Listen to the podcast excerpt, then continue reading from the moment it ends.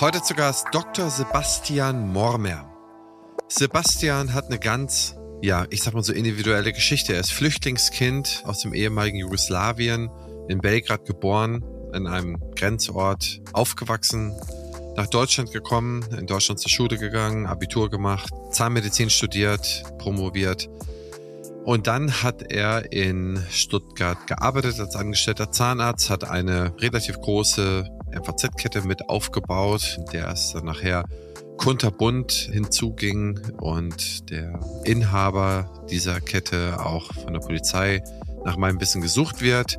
Auf jeden Fall hat er da so, ich sag mal so, seinen Downturn gehabt und hat sich dann zum Ende 2018, 2019 hat er sich niedergelassen in seiner Niederlassung, in seiner eigenen Praxis, wo mittlerweile 25 Leute beschäftigt sind, hat er einen starken Fokus auf den zweiten Gesundheitsmarkt gemacht, was auch unser Thema ist.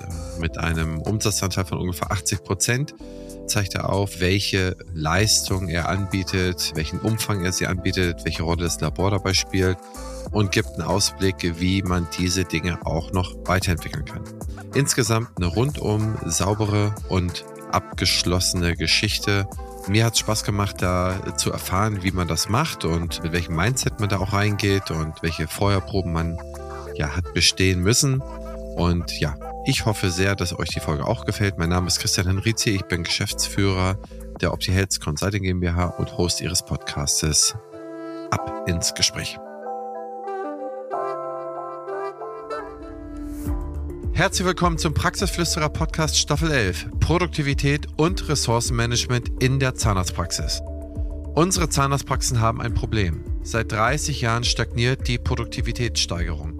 Und wir brauchen Produktivitätssteigerung, um steigende Kosten und geringere Einnahmen zu kompensieren. Wir sprechen mit führenden Experten und Expertinnen aus den Bereichen Praxismanagement, Organisation und teilen ihre Strategien. Partner der Staffel ist die BFS. Heute zu Gast Sebastian Mormer. Lieber Sebastian, ich freue mich, dass du hier bist. Erzähl mal, wer bist du und wo kommst du her? Hallo Christian, vielen lieben Dank für die Einladung. Ja, ich bin Sebastian Mormer, bin Zahnarzt hier im schönen Stuttgart in Degerloch, bin der Inhaber der Praxis Weiß 32 gerade mit circa 25 Mitarbeitern und mit einer Praxisgröße von circa 400 Quadratmetern und sieben Behandlungseinheiten und eigenem Praxislabor. Okay, krass. Wir haben ja heute das Thema zweiter Gesundheitsmarkt, aber bevor wir da so kalt reinschlittern, reicht mir deine Erklärung, dass du Zahnarzt bist und in Stuttgart wohnst, nicht ganz. Ich würde ganz gerne so ein bisschen mehr von deinem Hintergrund haben, denn es wird nachher sehr spannend und da würde ich ganz gern auch so ein bisschen deine Geschichte haben. Also bist du Zahnarzt geworden, weil es dir Spaß gemacht hat? War dein Vater oder deine Mutter Zahnarzt oder Onkel? Hat es dir in der Schule schon Spaß gemacht, Blut zu sehen? Erzähl mal so ein bisschen mehr. Also wo kommst du auch her und was hat dich geprägt und dazu, ich sag mal so, ja, davon überzeugt, den Zahnärztlichen Beruf auszuüben? Ich habe schon, oder besser gesagt, meine Eltern wussten schon früh, dass ich Zahnarzt werden sollte. Ich selbst wusste es nicht. Ich habe früher gerne mit Lego-Technik gespielt, habe sehr gerne oft was mit Händen gemacht und, und war feinmotorisch, sage ich mal, sehr begabt. Und ja, zu meiner Person, meine Eltern kommen aus Ex-Jugoslawien.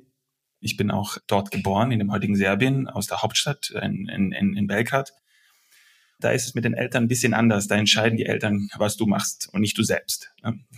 Und da war das halt so, ich wollte damals nach dem Abi, das ich in Tübingen absolviert hatte, wollte ich eigentlich so ein Jahr Backpack-Traveling durch Südamerika machen und da hieß es, nein, Sebastian, wenn du, wenn du nach Südamerika gehst, kommst du nicht mal zurück. Ne?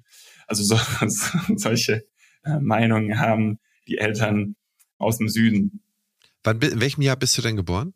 Ja, 86. 86. Und wann bist du hier rübergekommen? Ich bin mit vier Jahren dann nach Deutschland, nicht gewollt damals, bin aber sehr glücklich, dass ich jetzt hier bin. Ihr seid geflohen, so kann man das auch sagen. Ihr seid Flüchtlingsfamilie, ne? Genau, wir sind Kriegsflüchtlinge. Wir sind in der ersten Stadt oder mein Vater kommt aus der ersten Stadt, wo der Krieg begonnen hat und wir sind einen Tag, bevor es losging, gerade so nach Deutschland.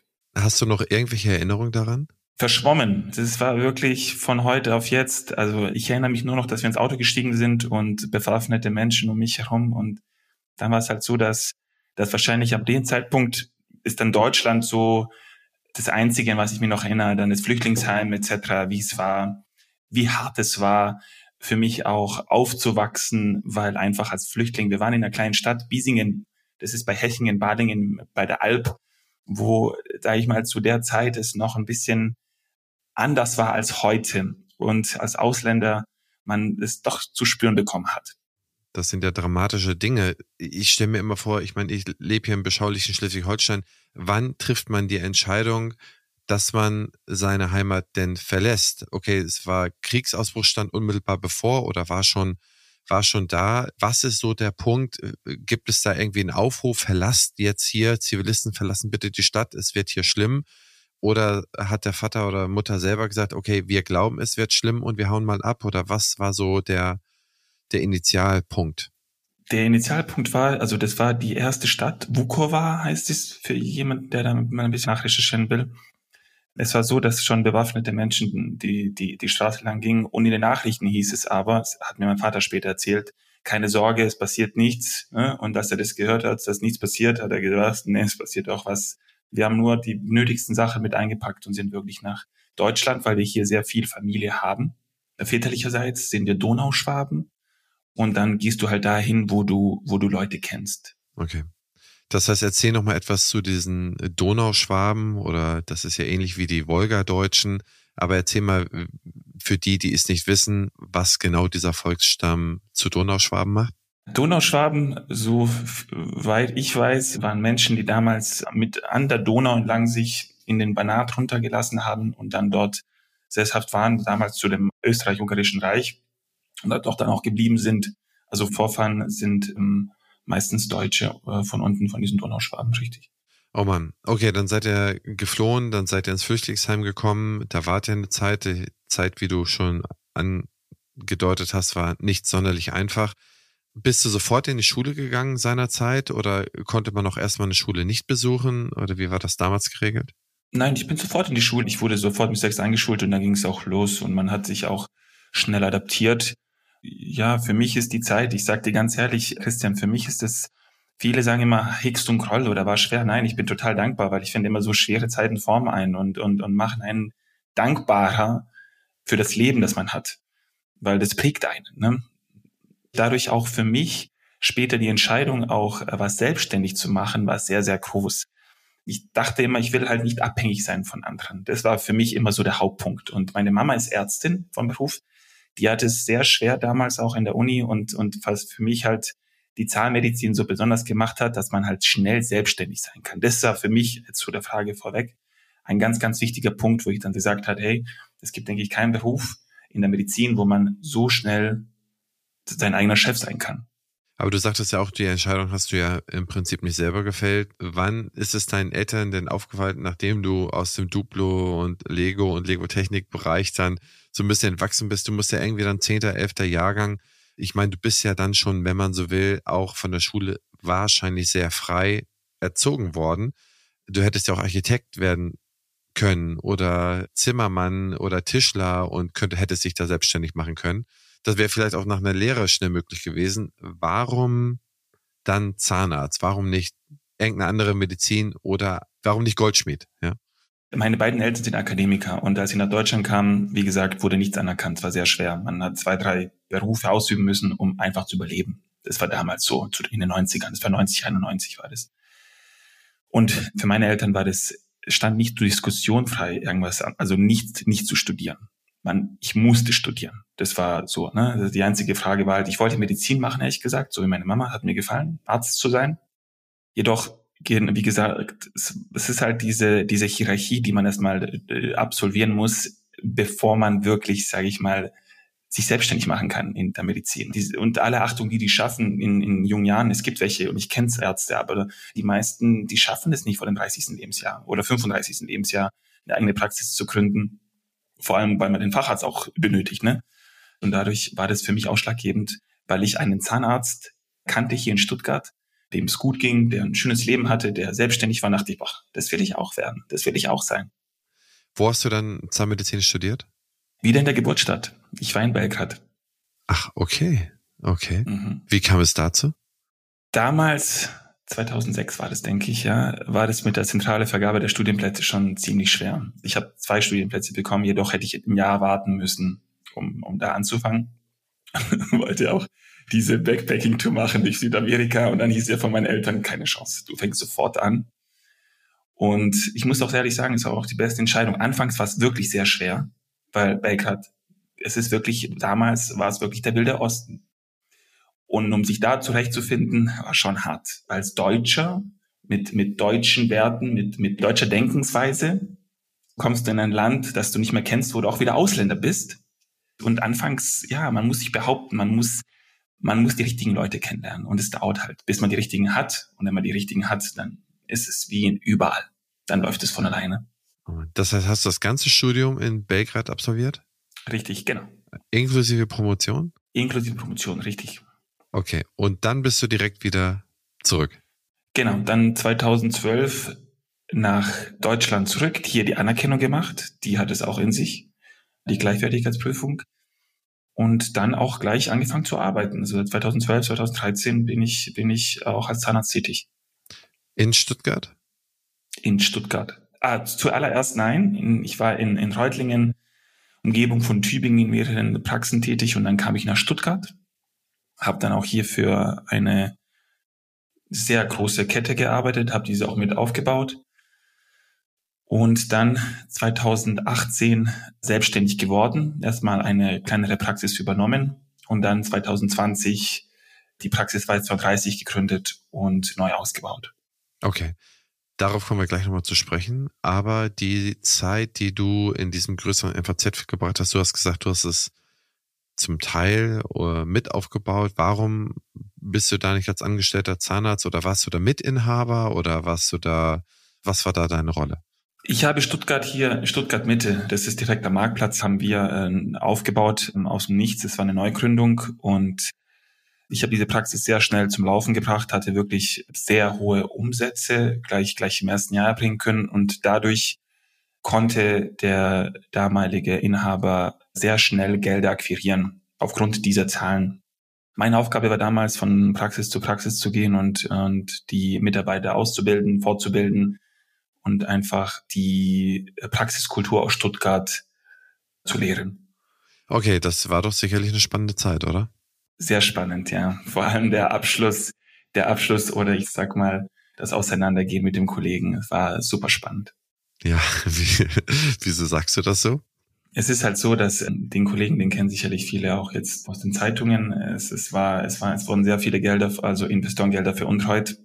Als ich äh, raus bin, hat man mir dann auch gedroht, oder man hat mich nicht nur gedroht, man hat mich sogar angeklagt mit einer unglaublich hohen Summe und mir auch gedroht, mir die Approbation zu entziehen, etc., mich einfach falsch beschuldigt, mit falschen Anschuldigungen beworfen. Und man muss sich mal vorstellen, wenn man 28, 29 ist und so eine Klage gegen sich bekommt, vor allem als jemand, der wirklich keinen Fallschirm hat und auch niemanden hat, auf den er sich, auf den er sich berufen kann, der ihm hilft, ist es schon eine stark wieder lebensveränderte Zeit. Wieder jetzt ein Einschnitt wie damals, den ich hatte. Als ich auch nach Deutschland kam, habe ich mich zu dem Zeitpunkt wieder gefühlt, ja. ja. Also du wurdest sozusagen also das Ding ist ja abgeschlossen, wie du mir auch im Vorfeld gesagt hast. Richtig. Du warst äh, gänzlich unschuldig. Das ist von den Gerichten äh, bestätigt worden. Richtig. Und dann hast du dich dann in sehr jungen Jahren quasi danach direkt sozusagen niedergelassen. Richtig. Genau. Genau. Und deine Praxis heißt? Weiß 32, Zahnzentrum in Stuttgart. Ja, okay. Und du sagtest eingangs, ihr habt 25 Mitarbeiter oder hatte ich das missverstanden? Richtig. Jetzt circa sind wir 25. Ja, okay.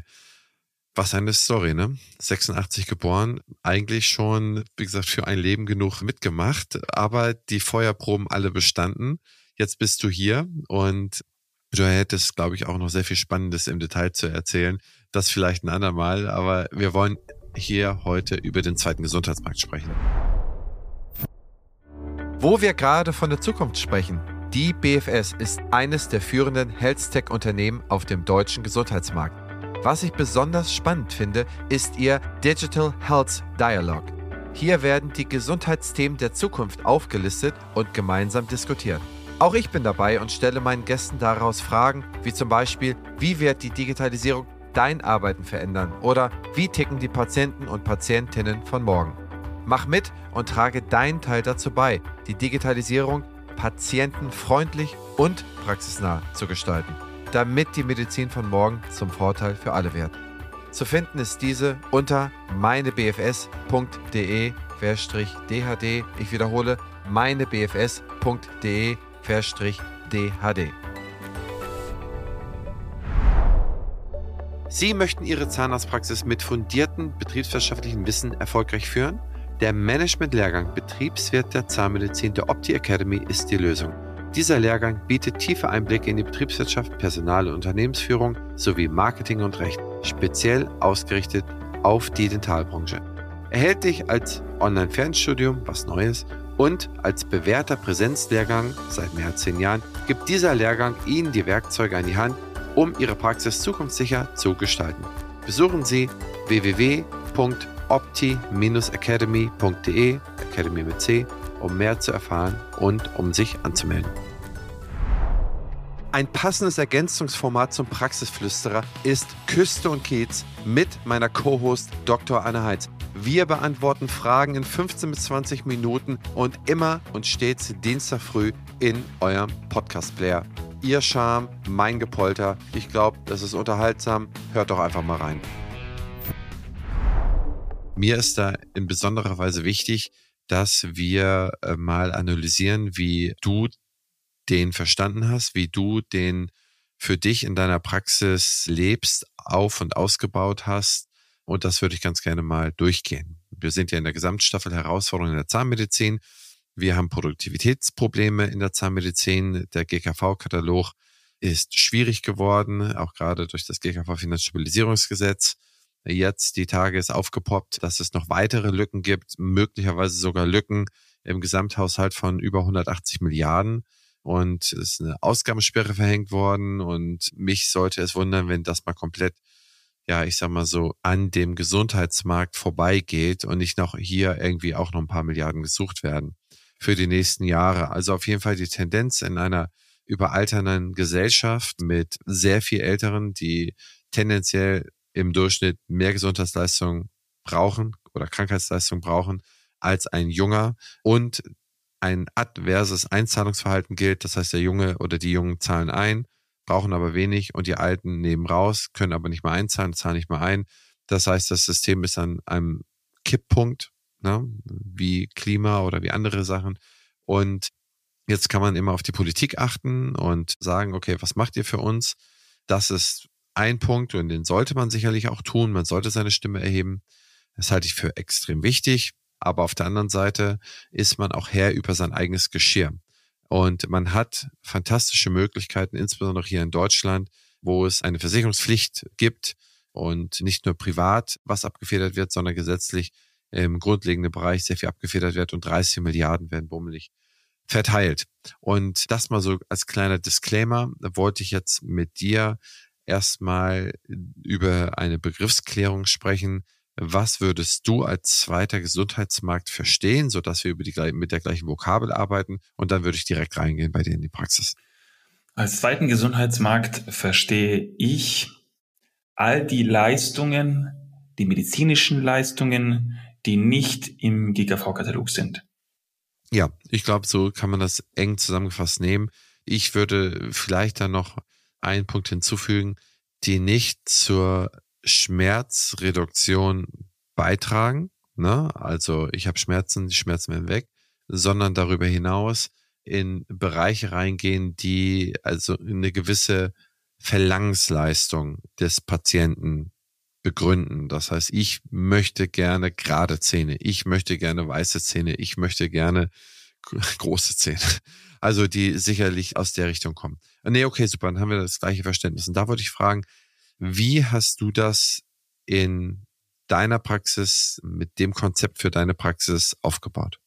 Ich denke halt, heutzutage ist es halt nicht mehr genug, nur Zahnarzt zu sein. Und bei mir kam es dann sehr früh, wie vorhin auch wie erwähnt, ich bin eine Learning by Doing. Ich habe viele Fehler gemacht, ich habe viel aus diesen Fehlern gelernt. Und ich habe gemerkt, Zahnarzt zu sein ist nicht ausreichend. Man muss sich halt zum Unternehmer entwickeln. Wenn man das nicht schafft, bleibt man auf der Strecke. Weil wenn man sich jetzt nur auf die Budgetierung verlässt, dann, dann kann man die Praxis gleich schließen.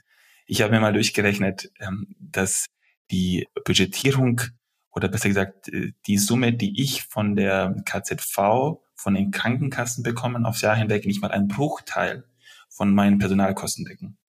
Und wenn man sich jetzt darauf nur verlassen würde, Schlüssel in die Hand und zu, fertig. Und für mich habe ich sehr früh äh, entdecken können, dass man, dass man durch, weil ich selbst der Ansicht bin, dass es Leistungen gibt und dass es Bedürfnisse von Patienten gibt, die nicht gestillt werden oder die gestillt werden könnten. Weil ich selbst einer bin, der guckt, was ist möglich, was kann man machen, auch in anderen Bereichen. Mein Ansatz ist folgender gewesen. Als ich die Praxis übernommen habe, habe ich eine ziemlich gut laufende Praxis gehabt. Aber das war so ein eingespieltes Team. Man, es, es, es lief einfach, es war ein Zahnarzt, es ist ein Kollege, den ich sehr, sehr schätze. Aber es war eine ältere Generation, wo es einfach lief. Da hat man nicht nachgefragt, ja, hey, nee, komm, wir machen das, wir machen hier oder da, sondern es lief. Ne? Das waren, das sind die Generationen, die die 80er, 90er Jahre miterlebt haben, diese goldenen Jahre, denen es wirklich gut ging und auch ein Polster zur Seite schaffen konnten. Aber heutzutage, wenn man, wenn man, wenn man sich selbstständig macht, wenn man neu gründet, dann kann man mit diesem Ansatz nicht mehr überleben. Und dann habe ich für mich einfach entdeckt, dass man Patienten wirklich Sachen anbietet, die sie brauchen, die sie, die sie selbst wollen, weil man selbst will. Und bekomme oft gesagt, ja, wir verkaufen oder komm, verkauf das oder verkauf jenes. Ich verkaufe nichts und ich mag auch diesen Ausdruck nichts verkaufen. Ich bin selbst einer, der davon überzeugt ist und wenn ich selbst davon überzeugt bin, dann ist es kein Verkauf, sondern dann ist es wirklich ein Empfehlen von Herzen. Und wenn diese Leistungen halt teuer sind, dann sind sie es halt, weil das die besten sind. Und wenn man mit dieser Einstellung reingeht, dann bekommt man diese Patienten, die wirklich auch so denken. Ich glaube, das ist ein guter Grundsatz, wenn man rangeht, dahergeht und nicht denkt, ich muss jemanden von irgendetwas überreden, sondern ich bin selber überzeugt und dann ist das Feuer immer ansteckend. Das das halte ich für absolut richtig, aber du musst ja auch irgendwie ein Portfolio aufbauen von Dingen, die du dann anbietest, von denen du überzeugt bist. Und das Portfolio interessiert mich jetzt mal. Was bietest du an? Womit hast du angefangen? Und was sind vielleicht die neuesten Erweiterungen gewesen? Also so ein bisschen chronologisch. Womit hast du, was ich, 2000, äh, 2020, pardon, 2019? Und was sind jetzt so die letzten Sachen, die du diesem sogenannten Portfolio hinzugefügt hast? Angefangen bei der PCDR, weil ich denke, die Prävention ist die wichtigste und ich habe einen ganz tollen Podcast von dir gehört gehabt von Professor Dr. Zimmer, der natürlich die PCDR in Deutschland aufgebaut hat, mit der auch alles angefangen hat und ich diesem äh, Mann auch sehr dankbar bin. Es ist aber auch wirklich, wie er auch gesagt hat, wissenschaftlich belegt. Ich meine, ich meine, die Prävention und die Karies-Statistik sind ja um ein Vielfaches gesungen. Ich denke, Deutschland ist ja führend was Zahngesundheit angeht. Wenn man Deutschland mit anderen Ländern vergleicht, ist es, ist es also jetzt nur, nur mal die ex-jugoslawischen Länder jetzt mal. Ich habe sehr viele Patienten. Da ist es natürlich so, da geht man zum Zahnarzt, wenn man Schmerzen hat. Ja, und da ist es schon zu spät. Da wird's teuer. Wenn man aber halbjährlich kommt und zur Kontrolle kommt und, und sich die Zähne durchschauen lässt, ist gut. Zu dem zweiten Punkt, natürlich, wie mein Werdegang war, wie ich auch, dass ich auch alles geschafft habe, ist über Eigenlabor.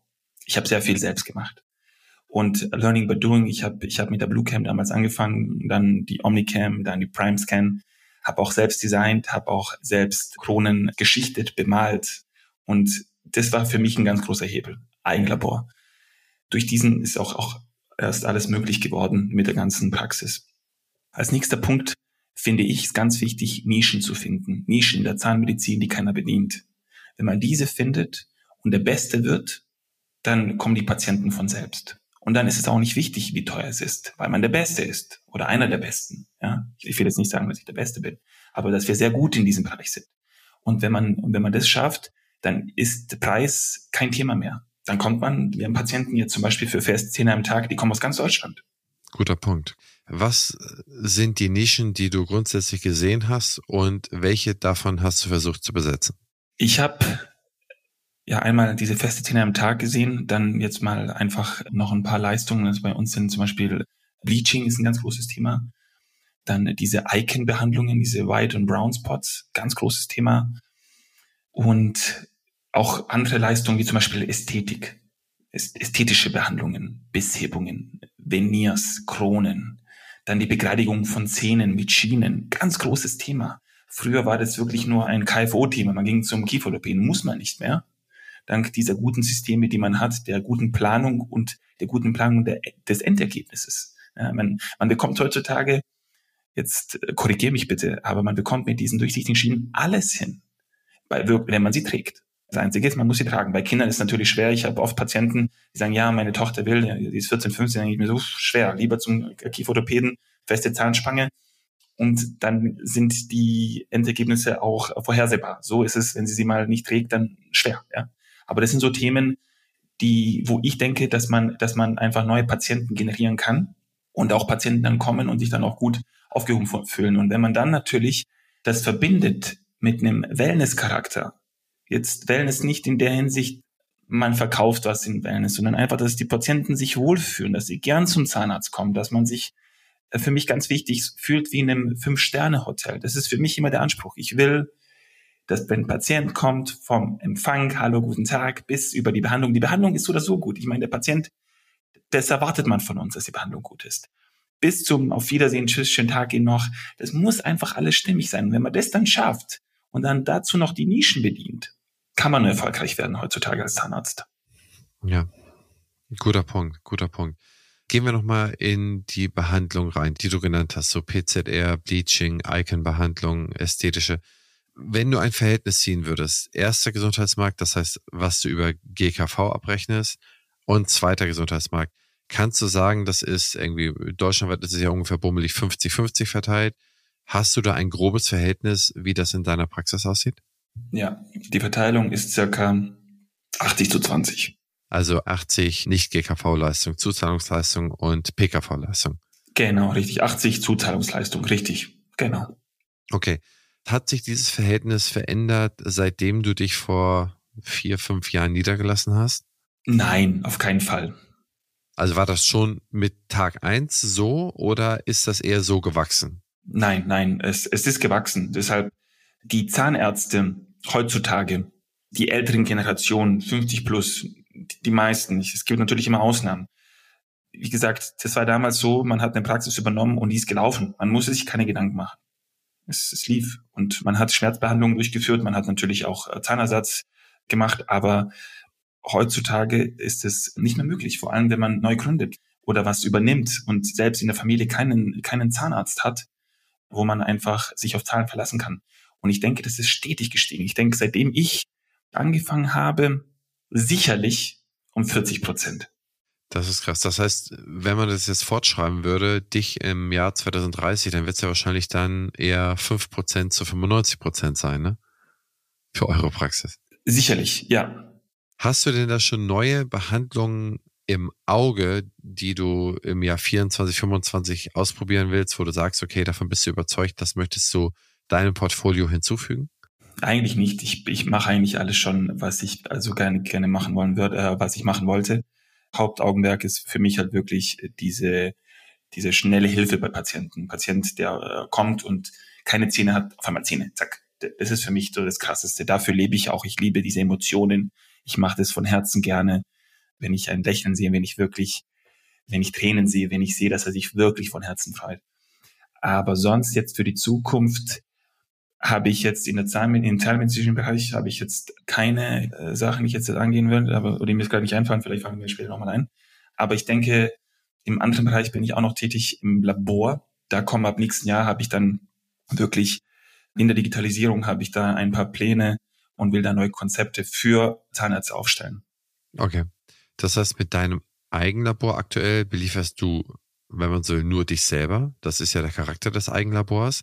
Aber du kannst dir auch vorstellen, dass du das dann auch öfters, dass du dann sozusagen einmal die Geschäftserweiterung aus Laborsicht betreibst, ne, dich öffnest und dass du Geschäftserweiterung in deiner zahnärztlichen Tätigkeit, ich fasse es mal in meinen Worten zusammen, siehst du jedenfalls nicht kurzfristig mehr, sagen wir ein, zwei Jahre in, in einem erweiterten Behandlungsspektrum, sondern eher in dem Ausbau der Patientenzahlen. Das heißt, vielleicht nochmal zwei Stühle mit hinzunehmen, neue Kolleginnen einstellen, um sozusagen noch mehr Patienten behandeln zu müssen. Habe ich das richtig verstanden? Ja, genau, richtig. Also einmal laborlastig ausbauen und einmal natürlich auch über die Quantität der Behandler gehen.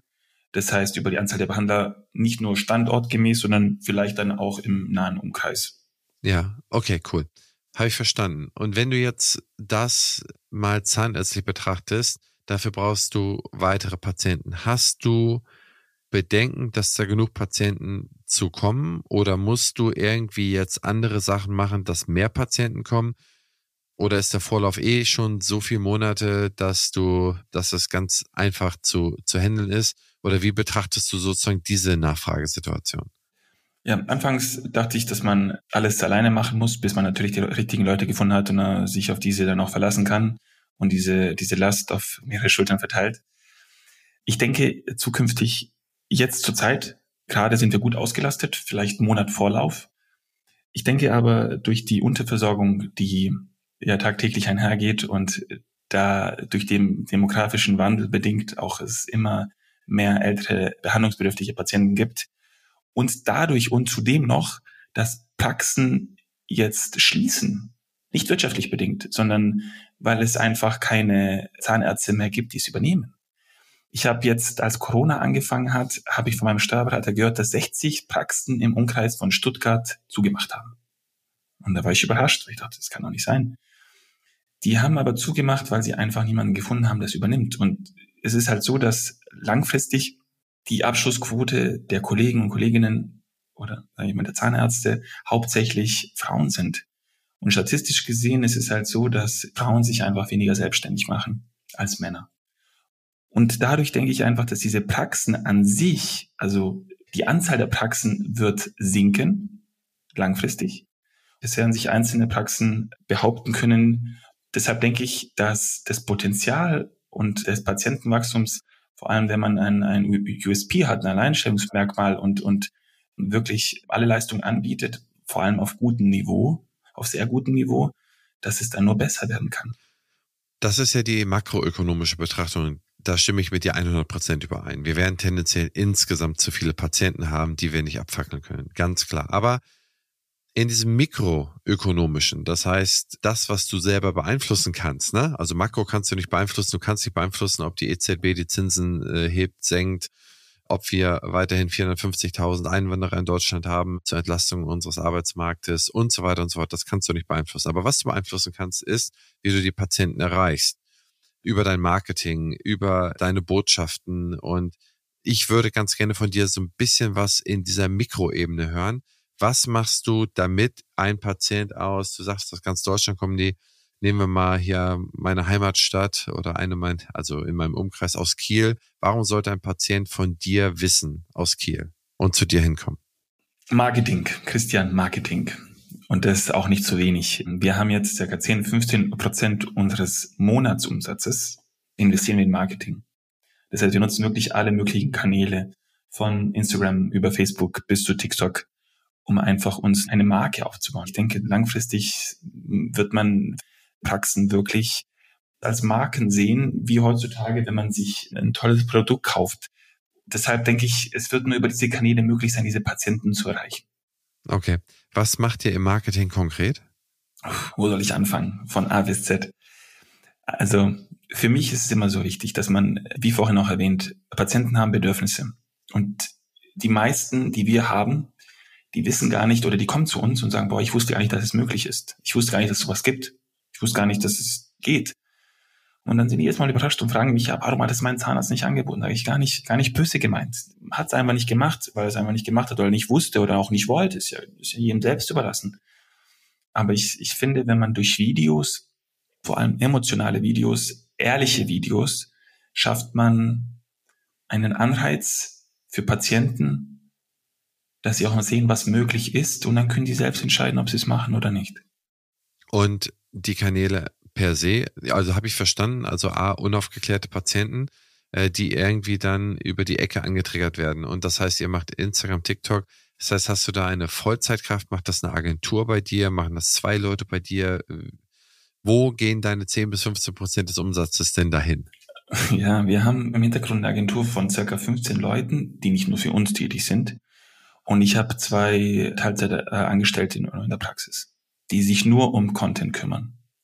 Okay, das heißt, du als Setup, du sagst, okay, ich habe eine 80-20-Verteilung, um das jetzt mal zusammenzufassen, 80 Prozent Zuzahlungsbereich, 20 Prozent gesetzlicher. Die Patientennachfrage ist so, dass du einen Monat immer voll bist und das heißt, du äh, investierst 10 bis 15 Prozent des Monatsumsatzes und wenn du jetzt, sagen wir mal, 20 Prozent investieren würdest, wärst du acht Wochen voll und könntest deine Behandlungsgegebenheiten ausbauen, um dort wieder mehr reinzubekommen. Und wie du das monetarisierst, ist dein Labor und dein Behandlungsportfolio. Da können wir gleich auch nochmal kurz reingehen. Ich würde jetzt einen kurzen Schwenk ins Labor machen. Was machst du in deinem eigenen Labor noch selber und was holst du dir durch ein Fremdlabor rein? Eigentlich mache ich wirklich alles selbst in meinem Labor. Das Einzige, was wir uns reinholen, sind diese Schienen zur Beteiligung der Zähne. Dann gehen wir mal auf die Laborleistung an sich. Was ist aus deiner Sicht der lukrativste Bereich des Eigenlabors? Zahnersatz. Das heißt vor allem vollkeramische Kronen. Wir, wir sind metallfrei, wir machen, wir machen keine VMKs und auch keine, keine Arbeiten auf Metall. Okay. Und äh, die Implantate, die du benutzt, sind das Keramikimplantate oder was, was nimmst du da? Unter anderem auch, das ist auch ein ja, sehr, sehr guter Punkt, das ist ein ganz großer Markt. Jetzt komme ich zu der Idee, du hast mich ja gefragt, was ich da noch sehe. Ja, das sind Keramikimplantate. Für die zukünftigen Themen denke ich, dass es auch ein sehr großer Markt wird, dieser biologische Markt, dass Patienten halt immer gesünder leben wollen, dass sie ähm, das ganze Metall, wie sie früher kennen, diese Amalgamfüllung etc. gar nicht im Mund haben wollen, obwohl Titan ja keine Allergien aufweist, ist es jedoch in den Köpfen, denke ich, so fest, dass man denkt, ja nein, metallfrei alles weg. Ich sehe da auch wirklich Indikationen im Frontzahnbereich, wenn Zahnfleisch und Knochen dünn sind. Aber natürlich denke ich, dass sich da eine ganz neue Sparte auch in der biologischen Zahnmedizin entwickeln wird, wo man sich aber alleine hinstellt und sagt, okay, wir machen aber keine Wurzelbehandlungen, wir machen keine Metallsachen, Kobaltsachen etc., ne, sondern wir sind wirklich nur auf, auf Keramik. Dann machen wir mal ein Pivot äh, zu den Behandlungsleistungen. Da würde mich interessieren, du hast ja mit PZR begonnen. Das machen ja mehr oder minder alle Praxen äh, schon erheblich in Deutschland. Aber gehen wir da doch mal rein. Misst du beispielsweise, wie viele von deinen Patienten gehen wie oft in die PZR im Jahr? Und was ist dein Ziel? Wie oft sollten sie reingehen? Bei der PCDR ist es ehrlich gesagt so, dass wir es geschafft haben, sogar 90 bis 95 Prozent der Patienten in die PCDR konstant zu bekommen.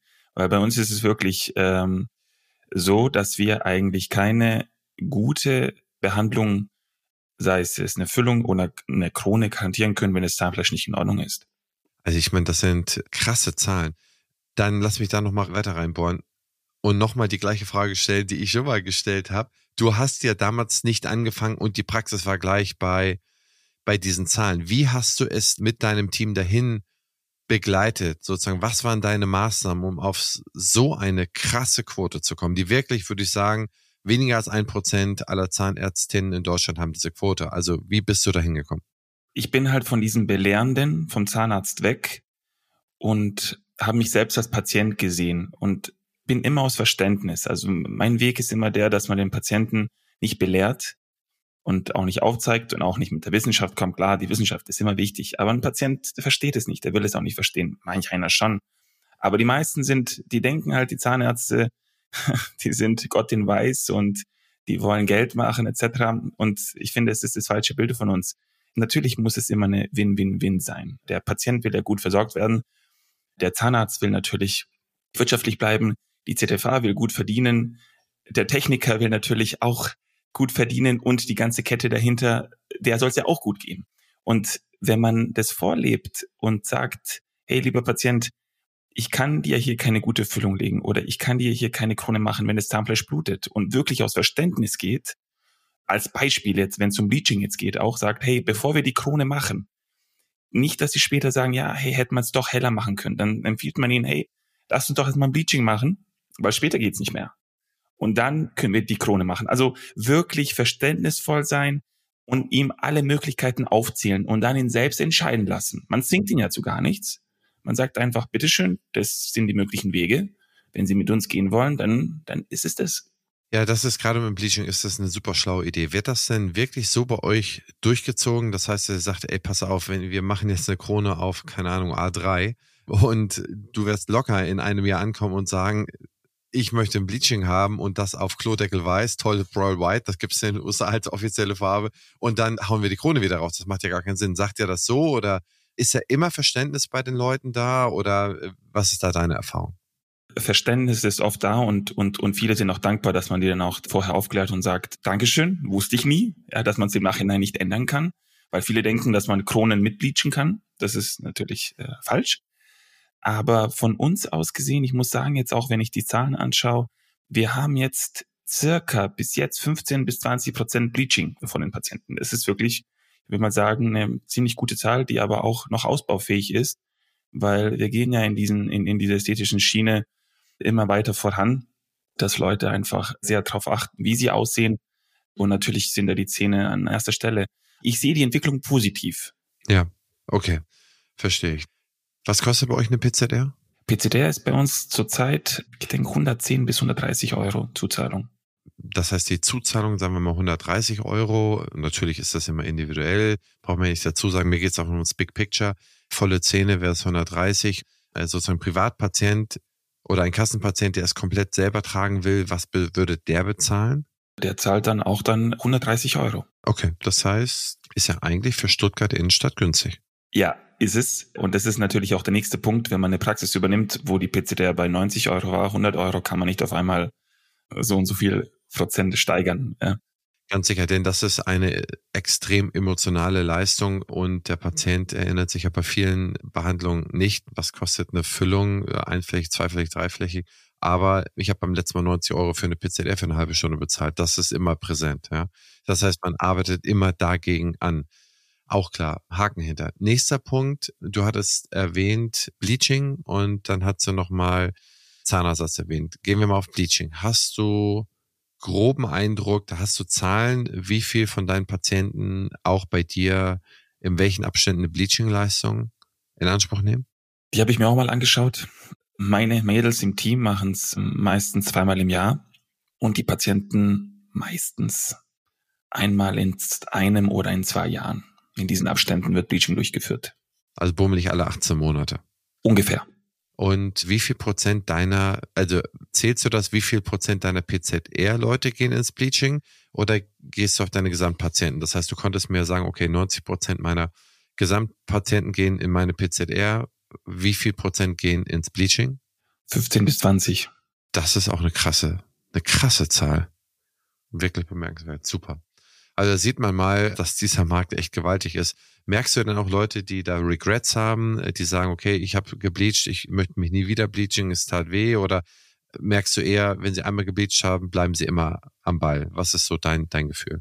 Unterschiedlich. Wir haben natürlich ziemlich gute Ergebnisse gleich am, am selben Tag und auch am darauffolgenden und die besten dann nach ein paar Tagen, aber es ist schon so, dass bei dieser Share Bleaching schon empfindlich ist für die Zähne und, und manche Patienten, obwohl sie Schmerzmittel bekommen, ist am darauffolgenden Tag oder am selben Tag reuen, am darauffolgenden Tag sind die Schmerzen weg.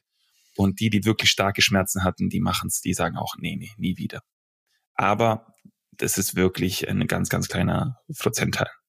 Ja, also die meisten sozusagen, wenn die es einmal gemacht haben, bleiben sie wahrscheinlich auch dabei, ne? Richtig, richtig. Die einzige Aussage von diesem Patienten ist, man denkt halt, man bleacht einmal und es ist natürlich für immer so weiß wie an denselben Tag. Es wird natürlich nie wieder so dunkel, wie es mal war, aber natürlich lässt auch das Bleaching mit der Zeit nach. Ja, absolut, ja. Wenn ich daran denke, ich habe gerade vor ein paar Tagen gedacht, okay, ist wieder ein bisschen Teezeit hier im Herbst. Ja. Und dann merke ich schon wieder, okay, ich müsste mal Januar, Februar wieder, wieder hin zum Bleachen, damit man es wieder ein bisschen heller hat.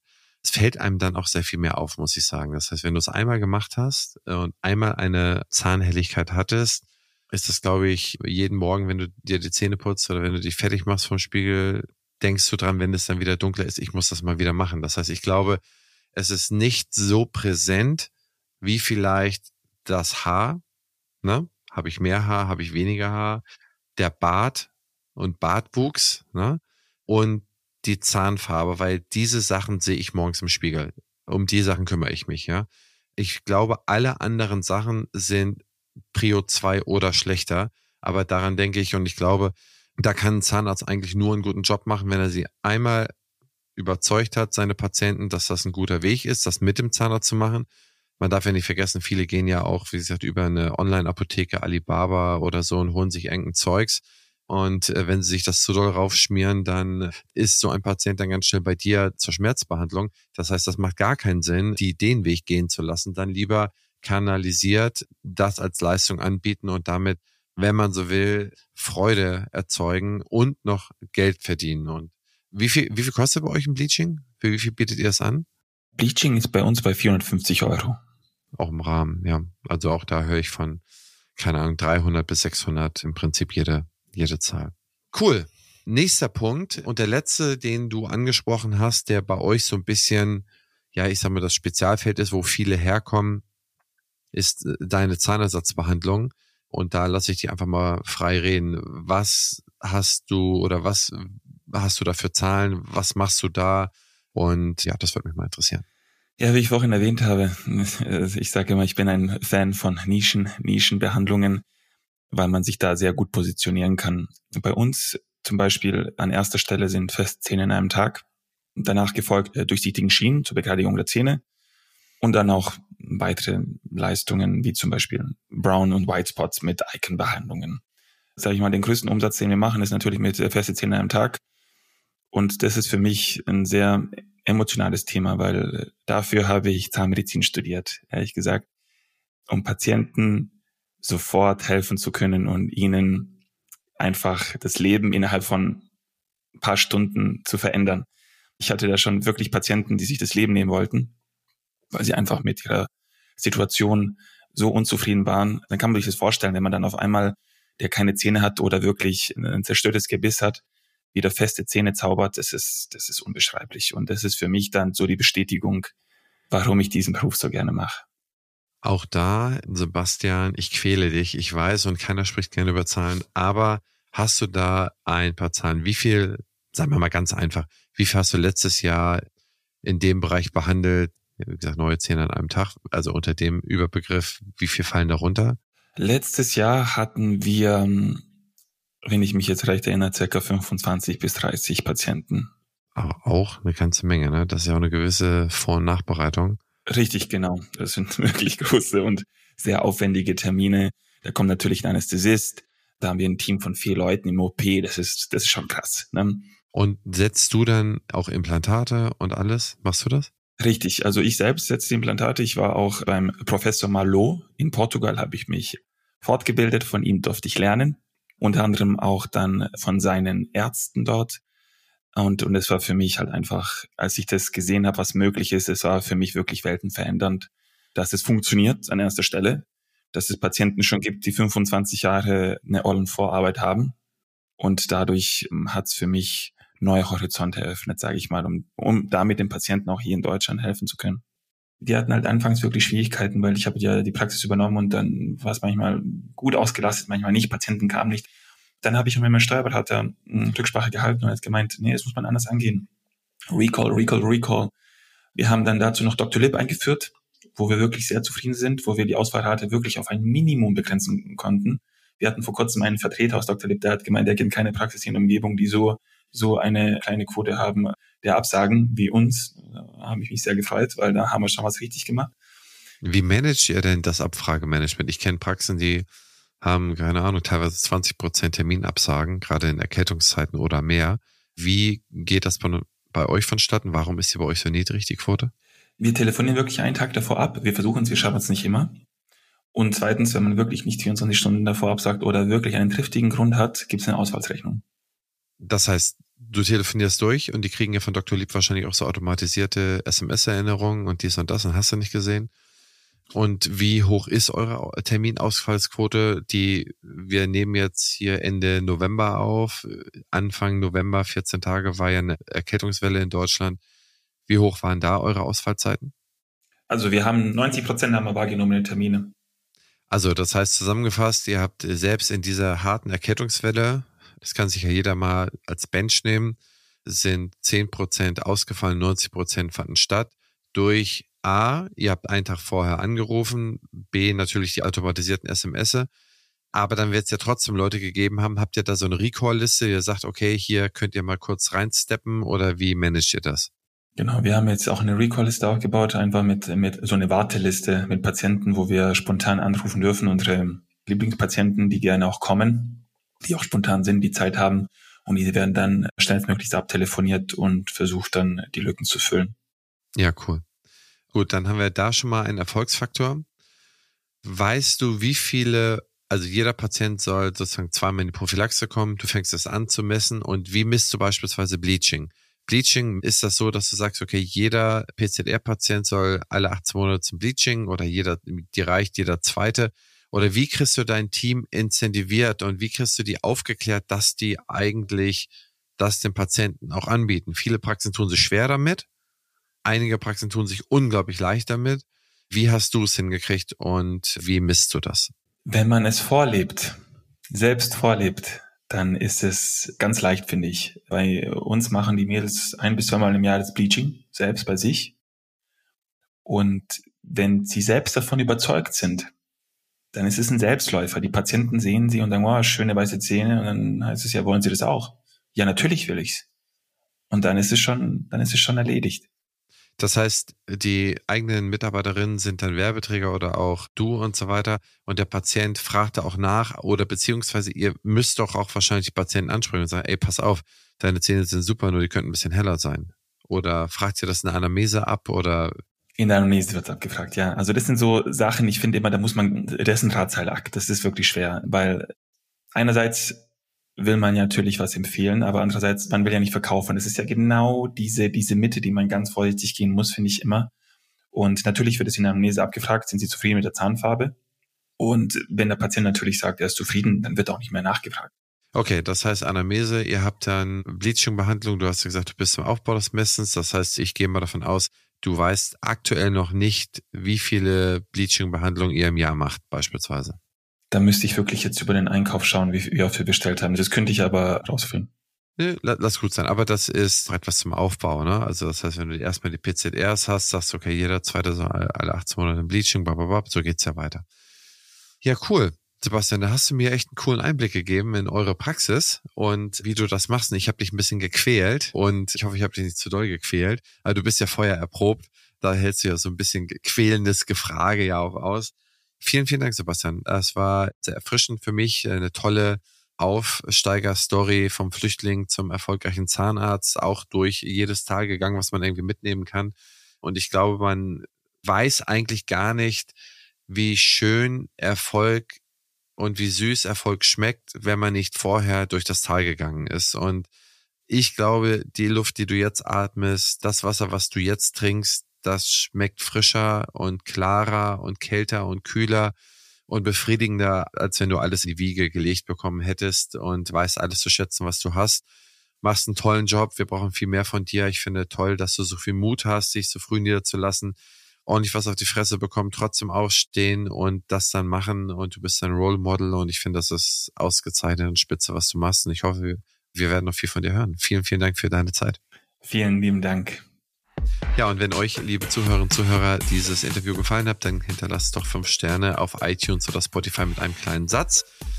Wir gehen der Staffel jetzt auch dem Ende entgegen. Wir haben jetzt noch eine Folge und dann sind wir schon mit dieser Staffel Herausforderung der Zahnmedizin, Herausforderung der Produktivität durch. Insofern, liebe Zuhörerinnen und Zuhörer, freut euch auf den Abschluss dieser Staffel und auf den Beginn der nächsten. Und bis demnächst, ihr und euer Christian Henrizi.